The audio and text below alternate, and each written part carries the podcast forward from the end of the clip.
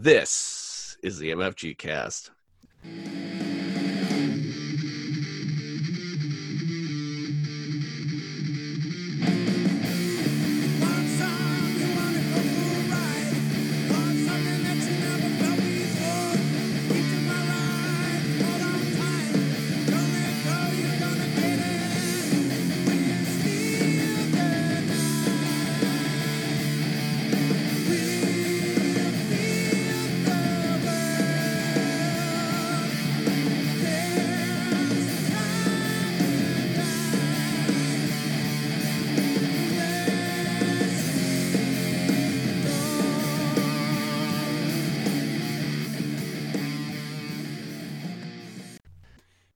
Everybody. Kurt here. Tracy is on sabbatical. She is not feeling that well, so we gave her the night off or day or wherever you're listening to this. But uh, I'm here to have an awesome interview. We've, me and this person have actually been internet friends on Twitter for a long time, but we had limited, we've had limited conversations. So it's actually nice to have her on to be able to talk to her about some of the things that she's got going on. And there's some, there's some fun things that are kind of going on right now. It's kind of hard to say because it's like you know you could say in the pipe or coming out, but like it, uh, some of the things I want to talk about, I know are like on their way. Whatever, doesn't matter. She's made she's made some awesome games like Bosk, Ghostbusters, the card game.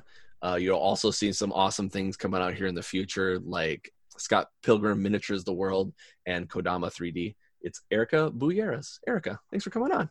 Thanks for having me. Yeah, no problem.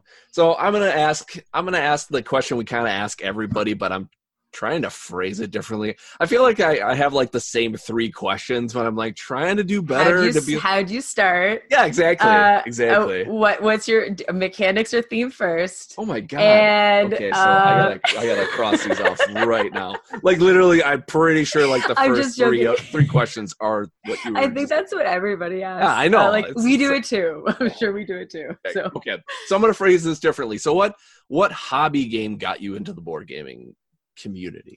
you know what? It, it funny enough, it was the very classic idea of like Carcassonne and Catan, Oh, okay. but it was a little earlier than when they actually came out here because a friend of mine had gone to Germany for a year to go work at a hostel. And he was a super board game nerd. So, of course, what do you do when you come back from Germany? You bring home a shit ton of boards. Can I start? Sorry. Oh yeah. Sorry. Oh yeah. You, you bring lots of board games home. And of course, it's all these wooden bit ones that you've never seen before because they don't exist here. And so you're playing these games going like, this is fun. This is weird. What's a meeple? Oh, like- nice. You know what I mean? And then I'll, I think it was a few years, I want to give it like two or three years later, all of a sudden we're like, wasn't that game that that game you brought home from Germany? and it just kind of spiraled from there because by that point it was obviously like the ticket to ride bonanzas like he also taught us bonanza like there's a lot of very german influence games to start Nice. and then i would say ticket to ride is kind of that next big one where it was like okay now it's more north american but i would say definitely those german euros that first came over and then those german card games that first came over That's cool. were the big ones that were like, oh, this is so much fun again. I because I had a huge board game collection when I was a kid, but of course I had like you know a lot of the cheesiest things that are all Yeah. plastic or Play-Doh or you name it. Yeah, it was in yeah, the exactly. box. We really did have a lot of board games growing up, so we kind of took a lull from it and we're like a really big card players for a long time. uh, and then all of a sudden it was like, oh, games are not just kid games again, like kind of thing, if that makes sense. hmm That's cool. And it's funny because now you can say I I liked Carcassonne or whatever before it was cool, before it was really cool. You know? Well, it was more like I was like, I remember this game. They were like, How do you remember this game? I'm like, I don't know. I played it before. Yeah. That's awesome. It's it's like it's like coming from the future. You know, it's like, oh, I love this. This is going to be the best thing you've heard of ten years later or whatever. You know, that Well, here's the fun part though, because the rules aren't in English. So my friend Jana Mhm. taught us the rules, but there's no guarantee he remembered them all perfectly. I'll be fair. So for all I know, I did not play the actual Yeah. right game because he did it all from memory. yeah. but. I'm gonna trust because Jana's we like to call it like Jana's a bit of our rules guru. Like he's like will sit there and read the whole thing before you even get anything started. Nice. I'm like, you know what? If he says something's a rule, probably a rule. probably is right. Yeah. Well, if you think about it too, like most people when they play a game a few times, they get something or lots of things wrong because it's a learning curve. So, you know, just playing something that's not in its own language and then having to learn it a certain way, it's like, as long as you kind of get the gist of it, like you can fake your way through it, you know? we were having a conversation about that exact thing on Meeple Syrup on the if you have a shop talk page and someone said someone's playing my game wrong but should i tell them but they're having fun and should i just leave it we're like just leave it because i guarantee like three or four plays in someone else will say by the way did you know you're playing that wrong and they'll be like you can do that hmm Yeah. you know I, i've seen that moment enough times to realize that it's Yeah. like nope everybody does it yeah, exactly. And it makes me laugh about the whole German thing, like bringing something in that's not your own language and stuff like that. Like a buddy of ours, Dan, like he before Orleans was reprinted again, he grabbed like a German version of it, and he's like, "Well, I don't know anything about German. You know, I have to look things up." I'm like. It just it just goes to show you how much love you have for a hobby if you're willing to like I really love this game, but I, I it's going to be hard for me to play it. Like it's it's Mhm. already hard enough to play games sometimes, like but to put that much more emphasis on it is just interesting to me. Maybe that's why Oink does so well, is because for the most part, most of those games could be explained in a few sentences, and even if you're wrong, you can't be that wrong. Yeah, yeah, exactly. Maybe that's why they do so well all over the world. Is like, eh, you basically do this and somebody wins. Is Yeah. that cool? Okay, Yeah. let's go. yeah, exactly. Yeah, I love that. That's funny. So another question that you've already got in your head because you've asked it a billion times. So how did you get into the designing of games then? So that was okay. So for the most part, I really, really enjoy creating things. Like I'm a very hands-on sort of person. I'm also a teacher, so I get a lot of chance to do that through my job. But I like to learn new skills of how to make things. So I've, you know, done you name it, drawing, painting, sculpting, cake decor, what do you? You name it. I've tried it at some point because I'm like, ah, let's see what happens. Let's see what it's like. I just like to learn how things work. And so at one point I got in my head, I was like, why don't I make a game? Like I always had this idea that I was one day going to write something. I was going to write a novel, a book, or whatever it was. And funny enough, it kind of clicked that I was like, a game is such a faster way of telling that story than having to sit down and write that many chapters because you could basically live a whole story in a 45 minute game if you really Mhm. put it together properly. So there was that was kind of a bit of the spin of the why did I just suddenly make something? I was like, well, can make things. I've played enough games. I'm wondering if I can make my own story or make like how like start figuring out mechanics and things like Mhm. that. And so I started just playing around with like making little games and a big part of making games for me too was like what is this game industry because i was lucky enough that being in toronto there's a ton of game designers here i can't say Mhm. there's any publishers there's a ton of us and i'm talking like when i was like oh it's nice to meet you it's like it's eric lang and it's like you know you know christopher tung and it's daryl andrews and it's like all these people and you're just like oh hey hi guys how you doing uh you know these are like my first games things like that. But I thought it was like, okay, well, I want to get to know this, what this game community is. Like, there's a board game design community. Like, people do this. And so I started, I don't just do anything half fast. I kind of mm-hmm. jump full feet into things, sort of. And so I was like, oh, okay, well, I want to understand more about this industry. Like, what do you do with these games when you make them? What happens? What's the process? And so just my curiosity kind of like I started I helped start a, a prototyping event in Toronto. And then through that, because there really wasn't any. Funny enough, there's a ton of designers here. We have no events. That's why we all come to you. This is and also why you'll see Canadians traveling in packs. It's because that's where we finally get to meet each other because we never get to try meet here.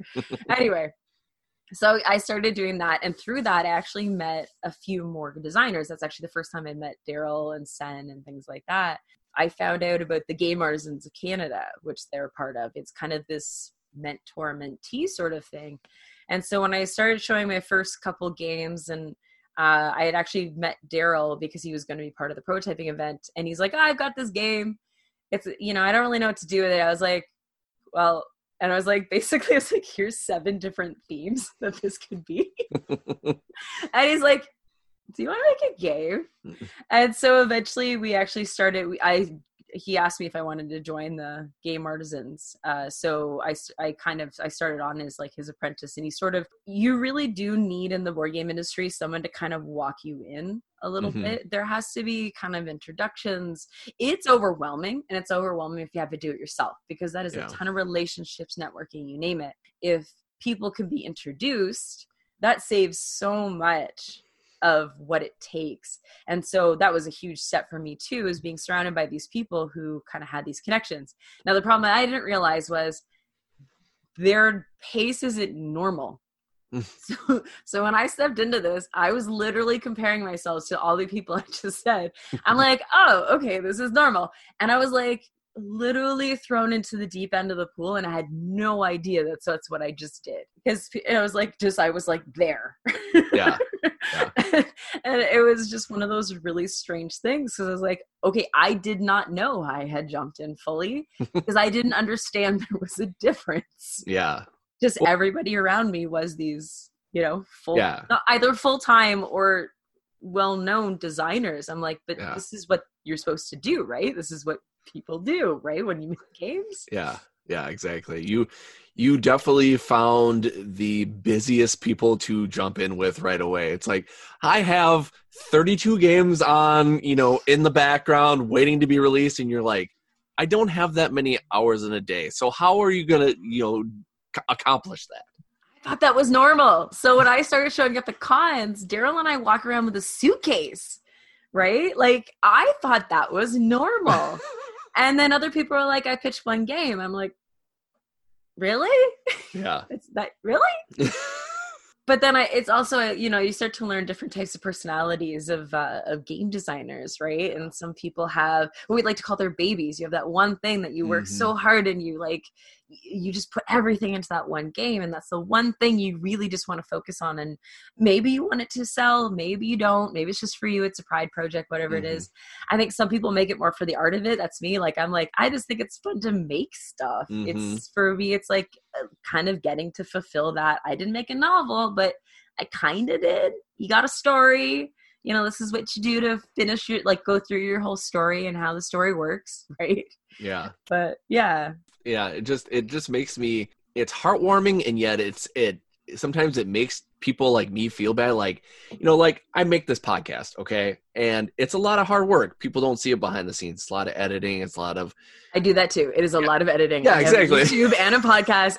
It is a lot of editing people. Yeah and Well- if i don't we sound dumb. Yeah exactly. It- you know it's it's funny yeah the, the same thing when you talk to people you know some people you have on for the first time and they're like they're like oh that was stupid. And it's like it doesn't matter. I'll take it out.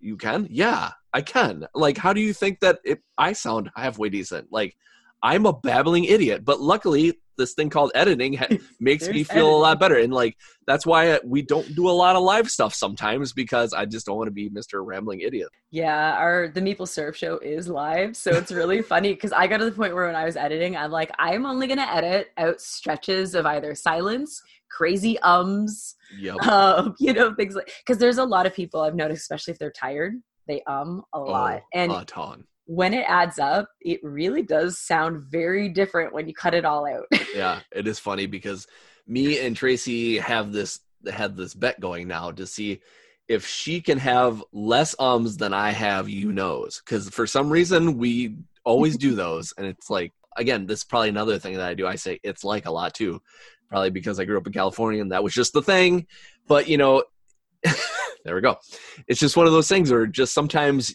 you want to get to the next thing but your brain is like okay stop let's think about something but yet we'll throw in the you knows or the ums i know there are people out there that do really good that they stop silence for half a second and they move on to the next thing and i go you're a genius because i can never do that Well, they're good. You know what it means? They probably understand that I could just edit that out. yeah Uh, if I'm really being lazy, I'll be honest. I don't edit. I just rip the audio right from Yeah. our videos because we're live anyway. If something happened, it happened. But oh yeah and the people that are li- uh, people are listening or watching or whatever like they come for what you have so what does it matter if there's a couple of ums or a weird awkward Yeah. silence or something like that it just it happens yeah, I'll plug the show really quick because we're what live Wednesdays uh, Nice. Meeple Syrup Show, and we're basically like uh, designers, you know, kind of like the industry from the design perspective. So Mhm. we we have uh, we we talk to a lot of publishers, designers. We talk about what it's honestly like to be in the industry, like you know, have pretty candid and open conversations about everything to do within design and then the gaming world itself. Yeah, that's awesome because I feel like I feel like there's not enough of that. I feel like it's it's becoming a little more prevalent. There's some podcasts out there and some live shows that are really taking a look at the design thing, but I feel like there's still there could there's still opportunity out there to, you know, for that because I know there's a lot of people out there that are wanting to do, you know, design games and Oh, anyone could be a game designer. To be Yeah. fair, it's like Yeah. even if it was that one game, yep. you're still a game designer. You know what I mean? Yeah, exactly. and so it's just it's just kind of getting started but yeah one of the that's actually one of the reasons we started uh, the Meeple Syrup shop talk page was for people who are not only industry but half the people in the shop talk is industry the other half are newbies just people who are like curious about stuff or want to listen to things and kind of just learn you know someone's asking you know production or kickstarter questions and they're getting answers this is how you learn so you don't Mhm. kind of you know so you don't get burned by stuff to be fair yeah, or exactly. s- so just so you can avoid some certain things and maybe things can go a little better Mhm.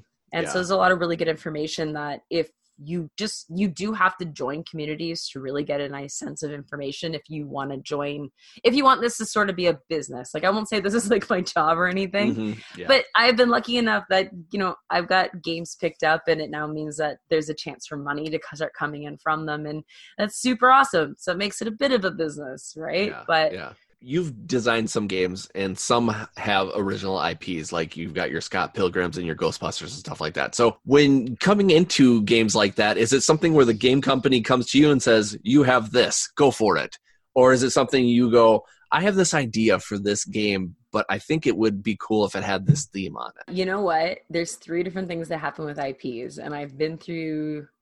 Actually, I guess I've technically been through all three now. I will be fair because I'll explain one in a minute. That's Nice. technically it's an IP because I didn't invent the universe. nice So one can be you get outright approached saying, "Here is the IP. This is the sandbox. This is maybe the type of game we're looking for."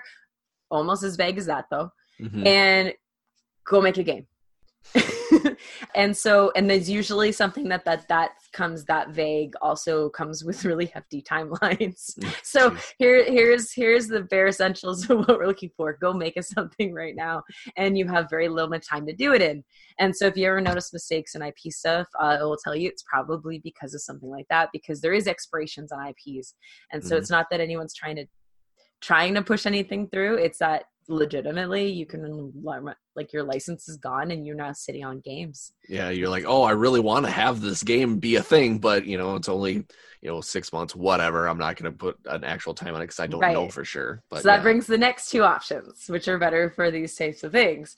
Uh, and that comes down to either reskinning a game so Oh. something that kind of already exists which is actually what ghostbusters was. It already existed as ink monsters but it got reworked to actually there's quite a bit of mechanical differences by the end of it but a lot Hmm. of similarities as well. Like it's very foundational. You can see that they're where the game came from but the scoring is completely different. Just the collection method is kind of the same. So that's one possibility. In that case an existing game.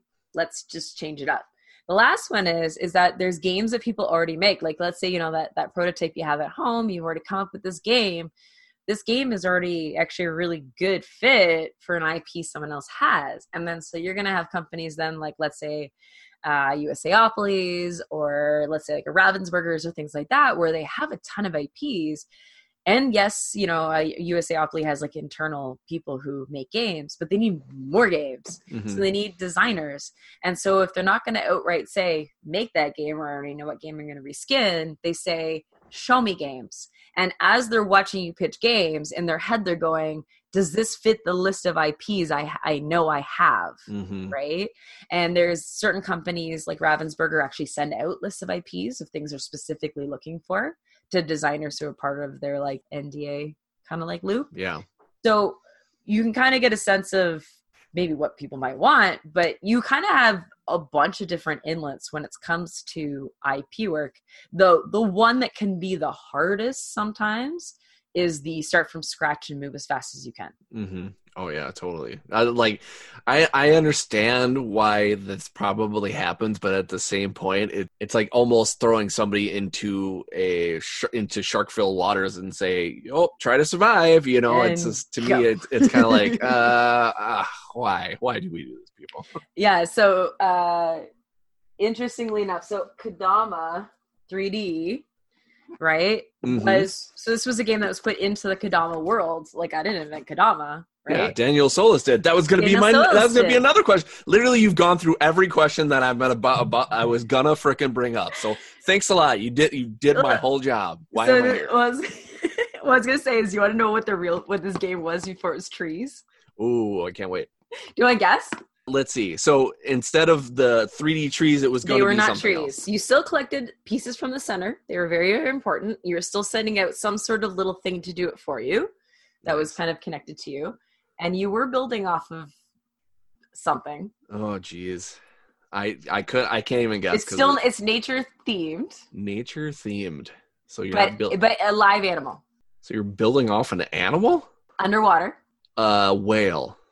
Mm, Okay. Uh, it, was uh, decorator crabs. So the you know the crabs Oh. that stick all the things on their backs, and Yeah, so what yeah, they yeah, did is you send your babies out, and all the tiles are coral instead of branches, and they are literally decorating Mama. They're making this huge thing off the back of her, but they're doing it set collection wise. They're doing it to put together colors and types and you know sets and things like that. hmm Uh, and that's based on objectives. So you have objectives for the types of sets that you're looking for, and every mama has a favorite color. So you get bonus if you get that type of coral. Nice. Kodama is basically the exact same thing, but you don't really see it anymore. So all the trees are those coral pieces, and each tree is a special type for some reason. Like it'll have something that the Kodama wants, or it'll have a little trinket or something like that. Sorry, and you're still basically doing the same types of set collection, but you're building up the tree to to make your Kodama happy Nice. rather than make your mama happy. That's hilarious. So Yeah. so when you make a game like this, how do you how do you you know is it something where you're always conscious of the other game and like trying to be like okay i hope i hope hopefully i'm not making daniel mad by making this other game and hopefully it's it's different enough. You know what's your thought process when you go into something like that? See, it's interesting. A lot of the reworking on Ghostbusters was on kind of like our end, whereas the reworking of Kodama, like the overlay of it, they actually did more on Daniel's end because Oh, the game was essentially exactly what they wanted. They just had to Kadamify it. nice Uh, so, as far as I know, there's not really any rule changes. hmm It's just the mama's favorite color turned into well, each Kodama has something that they find special. interesting So, so so does that does that are you okay like i know like you you've signed off on it but are, Mhm. are you is there a part of you that thought oh that i like that i like the crab idea i thought that would have been cute It's all good. You know what the thing with the crab game is? It was one of those games that it was pitched to a number of publishers. Everyone seems to like it, but I think there was something that a lot of people are afraid to get into kid market, which is different now. Because you have Yeah. to think, even when the last like two, three years, that's true kid market's totally changed. Okay, Yeah. but two to three years ago, people were afraid of kid market. And I Mhm. think crabs were cute. And so it was too kitty right? And well so you know what think of think of moana like he that was a collector actually crab there was a potential possibility of looking at that at one point but it didn't end up happening. Of Um, but anyway this was just as perfect because it was kind of like it is the same game. yeah, it's it's just, just got its different. trees. It's just kind of funny when it came out because Bosk was also a tree game. And people were like are you making tree games? I'm like well it wasn't really originally a tree. Nice. Yep. So yeah. Uh yeah. Pa- Paige West, a friend of the show, would be really excited about the whole tree thing. So I know Paige. Hopefully Paige. Yep. Hopefully Paige is also. Canadian because did you know all us Canadians know each other? Yeah, exactly, exactly. Even though ca- Canada is such a big and wondrous place, apparently every Canadian knows each other. Because you know true. we're a little community. It's adorable. That's uh, actually, Paige helped playtest uh, Scott Pilgrim game super early. oh, nice. yeah. Uh, I don't know if you ever played the Steven Universe one, because I had uh, both of them have been at Breakout which is one of the few Toronto events that we do have, which Nice. is very much about um, RPG and board gaming. And I did have both prototypes, two to two separate years at uh, Breakout. I can't remember if he played both, but yeah, because Paige is an awesome play. Like he loves be volunteering to be playtester. So you're Yeah. like, okay, totally, I'll take your playtesting yeah. because that'll be my next actually those both of those ips are the the first category of i was approached to do them based on being finding people finding out like steven universe like someone they found out i was a really big steven universe fan uh with scott pilgrim it was like not only was i a scott pilgrim fan but i'm also from toronto which Nice. is where scott pilgrim is set That, yeah. and so I'm like, yeah, I've been to all these locations that are real. like, yeah, I Yeah. literally been there before. So those ones were the from scratch sort of. Uh, Scott Pilgrim was, uh, I wrote a proposal because it was supposed to be hopefully, they were hoping a minis game. So I sent through a proposal of like what a minis combat game would look like, but one that was still accessible to to more of a mass market too because comic book collectors and board gamers we intersect but it's not it's not a super heavy overlap like just because you're in comics or just because you're in games you're not necessarily into the alternate. Yeah. so it doesn't mean you're a heavy gamer and so you have to be really careful with minis combats games and what the what that means to people. Hmm and so what I was trying to create was enough of a easy enough dice allocation system where you just assign your dice to like the different types of moves you want to do. But you could build up your characters and have these crazy combo outs and you know things like that where you can like blitz the game in crazy ways. It's just supposed to be a crazy sandbox where you know the powers of everybody. Try to rough it out as best you can where it's like, okay, basically you want to take on Matthew well you do it with roughly this amount of hit points throw anybody combination you want at them go nuts. Like and that's sort of what the game was intended to be because it was really meant to be all six at once. Hmm and then it got chopped Yeah. for the uh to kind of suit kickstarter. It got hard to sell one big six level package game with like Mhm. 20 something gigantic colored minis right? Because part of this was also Bryan o'malley got a chance to almost have like this full toy line pop up around his his franchise right? Mhm. with this game he got every character he got you know i did full pop-up boards for the venues. Everything's 3d you're throwing 3d furniture at each other. Like it's just supposed to be a crazy fun huge homage but kind of like an open world video game of just like smash brothers a little bit even though you sort of have teams Yeah, yeah, exactly. So when it comes to something like this and it's going through Renegade Games and like you know that you're gonna get quite a few people and then all of a sudden it just blows up like what does how does that what does that feel like? You know it's like you know you you know i'm sure you've made some of your games and you're like okay well it's it's made it to you know a lot of different people a lot of but this is you know kind of global kind of going out to a lot more people than some of your other stuff. Like how does that make you feel when you know that that's happening i'm excited because the next two releases are going to hit the comic-con circuit nice right? Because what's really cool with Bosk is Bosk is going international. Like I'm seeing, I see pictures of Bosk in like Korean, French. I've seen people posting about it in Japan. I'm like, I can't tell you how crazy that feels. that's awesome But the what's really neat is with Scott Pilgrim and Steven Universe. That's the Comic Con crowd. hmm That's that's that's a different crowd. yeah And so if I can make games that people find fun and interesting and but at the same time like a lot of those people are collectors. The game Yeah. has to have a certain like at flat out like the games have to have a certain appeal because there's a ton of people who buy things they're not necessarily going to play a ton but they want it because they love it. Like Yeah. you know what I mean? yeah And so I want them to love the game but I want them also to say like this is beautiful or I need this because it is Yeah. now my new playset yeah like- exactly you know I, I i so that's that's very much kind of a thought that went into the Steven universe and the Scott Pilgrim game is Steven universe thankfully we got to have a list a little bit of original art. So the whole thing is set at beach palooza which is like this big this beach party that they throw in the town. And so the everything is set at night. This characters with like glow sticks like it's a party right? So Yeah. it's this big rock party and you know monsters crash it and of course you have to beat the monsters. But it's it's got it's just really pretty to look at too not just play the game and feel like you know get to feel like you get to be these characters and you know help help some corrupted gems hopefully find their way back to not being corrupted anymore. Yeah. and stuff like that right? Whereas i know people are going to buy scott pilgrim both hopefully to play and i hope they love the sandbox. They really really do.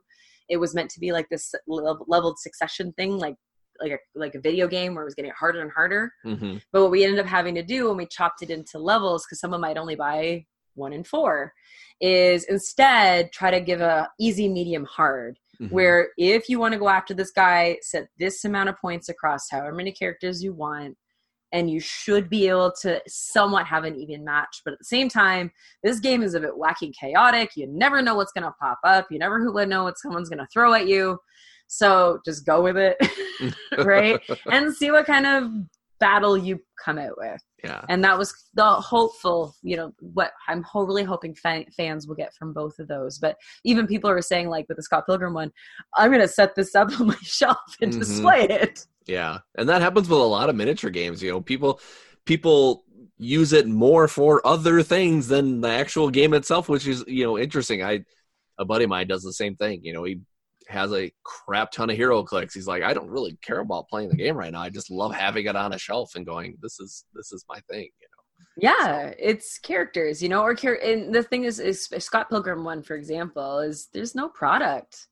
So what got really interesting with the, we ended up launching the Kickstarter twice because the first time people kept saying, but where's the ones I could paint? Can I just get the minis by themselves? Like this is a whole different fan base, right? Mhm. And this is not something you usually talk about when you're doing a game. People don't usually ask, can I just buy the toy? Yeah, Right? And a big part of that is because they're not gamers. yeah, And so that was a really interesting one with the campaign is we reworked the whole thing. There was now unpainted versions, painted versions. You could buy the box set of the characters. You could, you know what I mean? Mhm. It became this whole other thing based on like you need to know your audience when you're selling a game and this audience isn't just gamers. This is this is collectors. This is comic book readers. This is it, it's very different. This Yeah. is not just hobby. Ho- the everything outside the hobby market is very different than hobby. hmm Yeah, definitely. Well, and it's good that you have that thought because a lot of you know, there's a lot of people that probably don't. You know, there's probably a lot of people that come out with something and they think, well, I'm just going to come up with what I want this version to look like. So it's a good thing that you know you're thinking about that because you know otherwise it could be something that could be dead in the water after you know so long because if you're not doing it for the people that are really interested in especially when it comes to something like this, you know, it's like it could really backfire. So yeah, you have to do this for the fans. Like I'll be honest, I've got I've got IPs coming down the pipe, but I picked them because they're I think they're so much fun. Like if Mhm. you're gonna immerse yourself in something, it's like you better love it because Yeah. you need to know it or people are gonna not like you. Yeah, people Like will know right away that they're like, okay, obviously this person has no clue what this is. this person doesn't know the show, they don't know the franchise, they don't know whatever it is. It matters to the fans. Again, those collectors, right? It's not just the gamers, it's the collectors too. You're that's who you're making them for. It's both. I think it's important to say both. I'm not saying anything about having a like, make sure the game is great. Everyone's game Yeah. should be great. But what I mean is, is you have to be so much more yeah, than just the game in that in that sense. But yeah, definitely. yeah. That's awesome. So, what's what's something that you can? I'm going to ask this because I love asking this. So, what's something down the pipeline that you can tell people about that maybe people don't know about? Oh, I don't know if I'm allowed to say anything yet. Oh, come on. This sucks. Uh I could say It's okay got- if you if you can't, you can't. I'm just wondering. Well, I've got two projects. I believe it'll be two coming with Deepwater. One is because Deepwater also connected to Source Point, so I'll give you at least it's a comic book connection Nice. uh, for one of them, and the other one is actually uh, not connected to Source Point. It's just a silly little game that Daryl and I made that is ridiculous fun. So I'm waiting for that one as well because a very different spectrums, but Deepwater is expanding their line. They want to. A lot of industry people, a lot of um, publishers are diversifying as much as they can right now because you have to have the you almost have to have the kid family gateway you know have you almost have to have one of everything at this point yeah. and more and more publishers are working to do that uh, you can't i don't think you can just be one thing anymore because you have to be in as many stores as possible right Yeah, definitely. Well, that's cool. It seems it's crazy. I don't know you. We've t- we talked before the show. You have kids. You're a teacher. You've got these board game thing. Like, how do you have time for life? I don't understand it. but we're excited. We're excited that you Board have games time have for all become my life. exactly right. You're like, I wonder this every day. What are you asking? Come on. Well, I'll be fair. This year, I'm going to try to slow down a little bit. Just con wise, cons are hard because it's a catch 22 of it. It's the cost and the time, but at the same time, you need to get there to talk to the right people and have the right meetings. And so I've been lucky enough, I've been grinding it out for, think about, I don't know what I'm at, three years now. hmm Uh, which I know is both a lot and not a lot of time. I do understand that, but I've made a. I've been lucky enough. Like I'm willing to kind of talk to anybody. nice. uh, you know, and, and people are people. So as long as you just be nice, be courteous, you know, hopefully, I think it's important to show up with uh, at least a bit of variety of what you're capable of. So people remember you and don't just think, oh, yeah, but that game didn't suit us. It's like, okay, but here's, I'm to pitch you three to five games. You have an understanding of what I'm capable of. So next time, you know, I ask for a meeting, you're more likely to say yes because who knows what you're looking for now and you know that i'm always going to show you yet another variety because i don't think i've ever made any of my games remotely similar even once That's awesome. So, so if anyone wants to get a hold of you, follow you on what you're doing, publishing wise, or the podcast, I know we just kind of talked about, it, but you could tell them again how they can, how they can reach you, or you know, follow what you're doing. Uh, yeah so um, besides being on the meeple syrup show which is a live show every wednesday night where we go live to facebook. Um, so if you ever want people can jump into the comments. You can ask questions like you know either ask the host or guests or you know just talk to other people in the comments amongst yourselves. It works too. Which also then flips into um, a podcast that we we have running. And there is also the shop talk group. So if you ever call my name out ever on facebook group or shop talk group you'll definitely get me because i'm the admin on both along with Sen and Jesse. Uh, but uh, most of my game stuff, I'll be fair, is more on Twitter. Uh, so my Twitter handle is uh, Frienemy Games, but it's Frenemy with an I to be like the actual friend part. I always thought it was funny that the word basically just said for enemy, and so I was like, wait a minute, a portmanteau needs to be two words like equally smashed together here. I know that sounds really dumb. I'm it's nerd logic, so I kept the I. It's Frienemy with an I. Just go with it. that's perfect. So yeah, that's exciting. You've got again, you've got lots of cool stuff that's out already. You got a lot of cool stuff in the future. So it'll be awesome to see what's coming out, and then we'll have to have you come on and come on again and talk about what else is coming out. So Oh, that'd be awesome. yeah, definitely. So thank you to Erica for coming on the show. Join us next week. We're going to have another awesome interview. Uh, We've been very lucky. We've kind of kept the interviews going with some other stuff smattered in. So good stuff for the future. So until next time, I'm Kurt, and this was the MFG Cast. Thanks for listening. Legends of Tabletop Podcast. Creating legends one die at a time.